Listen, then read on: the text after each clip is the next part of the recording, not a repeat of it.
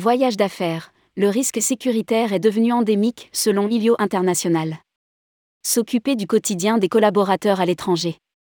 Fondé par Thibaut Janin, ex-voyageur d'affaires d'un groupe mondial d'agroalimentaire et Francis Janin, ancien colonel de l'armée française et directeur sûreté dans une multinationale de génie électrique, Ilio International a l'objectif d'assurer la sécurité des voyageurs d'affaires partout dans le monde grâce à une technologie innovante.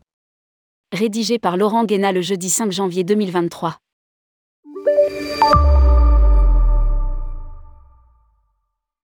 Forte de son expérience de plus de 10 ans en ingénierie de sûreté dans les pays les plus dangereux, ILO International propose une couverture d'assistance sécurité dédiée aux entreprises françaises et internationales pour les déplacements de leurs collaborateurs à l'international, qu'ils voyagent dans des pays sensibles ou pas. Francis Janin, fondateur de l'entreprise, ancien colonel de l'armée française et directeur sûreté dans une multinationale de génie électrique, a été rejoint par Thibaut Janin, son fils, qui a ainsi pu apporter son vécu et son expertise de voyageur d'affaires. Ayant beaucoup voyagé à l'international, je me suis aperçu des limites des solutions offertes aux voyageurs d'affaires, beaucoup trop d'alertes, qui bien souvent n'avaient aucun rapport avec la situation vécue sur place et aucune solution assistance à l'endroit où je me trouvais, même de la part des sociétés d'assistance classiques. Je rêvais de deux choses, connaître, au sein d'une ville, les quartiers à éviter et que quelqu'un vienne me chercher s'il m'arrivait un problème. Les besoins d'assistance sont bien plus nombreux qu'on imagine lorsqu'on voyage à l'étranger. Une cartographie poussée quartier par quartier. L'innovation de l'application réside dans sa cartographie poussée quartier par quartier avec un géofencing ou géorepérage précis de plus de 80 pays, une solution qui permet à la fois aux voyageurs de visualiser les zones à éviter en amont de leur déplacement mais aussi d'être alertés en temps réel lorsqu'ils y entrent. Par ailleurs, un bouton d'alerte est relié à un plateau d'assistance, capable de coordonner des interventions sur place rapidement en cas d'incident, et cela dans 39 pays dans le monde.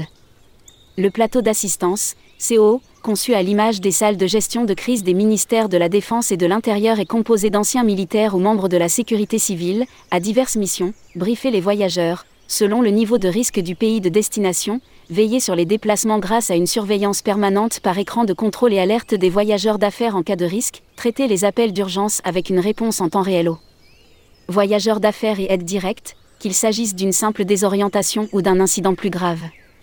Enfin, coordonner des interventions afin de se rendre sur place rapidement en cas de détresse du collaborateur. On vend de la confiance. On vend de la confiance, c'est donc un métier qui demande un niveau de structure extrêmement élevé pour s'adapter à chaque situation de crise. Affirme Thibaut Janin qui a pour but de répondre aux problématiques du quotidien. Je suis suivi, j'ai eu un accident de la route, je me suis fait arrêter par la police, nous ne sommes pas dans la gestion des grosses crises internationales, plein de choses passent avant. Il est clair. La crise sanitaire qui a entraîné de la pauvreté a entraîné dans beaucoup de pays un regain de la délinquance, au Brésil, en Argentine. Mais d'autres sont aujourd'hui moins sûrs comme la Suède ou le Danemark, le risque terrorisme quant à lui est très localisé. On vit dans un monde où le risque sécuritaire est devenu endémique, regardez le cas du Pérou qui n'était pas considéré comme un pays difficile, on n'est jamais à l'abri de quoi que ce soit. L'application est configurée pour être la plus simple d'utilisation aussi bien par un chef d'entreprise de PME, une direction sûreté ou par les voyageurs d'affaires eux-mêmes. L'offre va du travailleur non salarié jusqu'au grand groupe. Avec différents modèles économiques dont un abonnement à la plateforme accessible puis un paiement au voyage. Enfin Thibaut Janin estime que l'ouverture de la Chine est un très bon signe pour le voyage d'affaires. Publié par Laurent Guéna. Journaliste, tourmag.com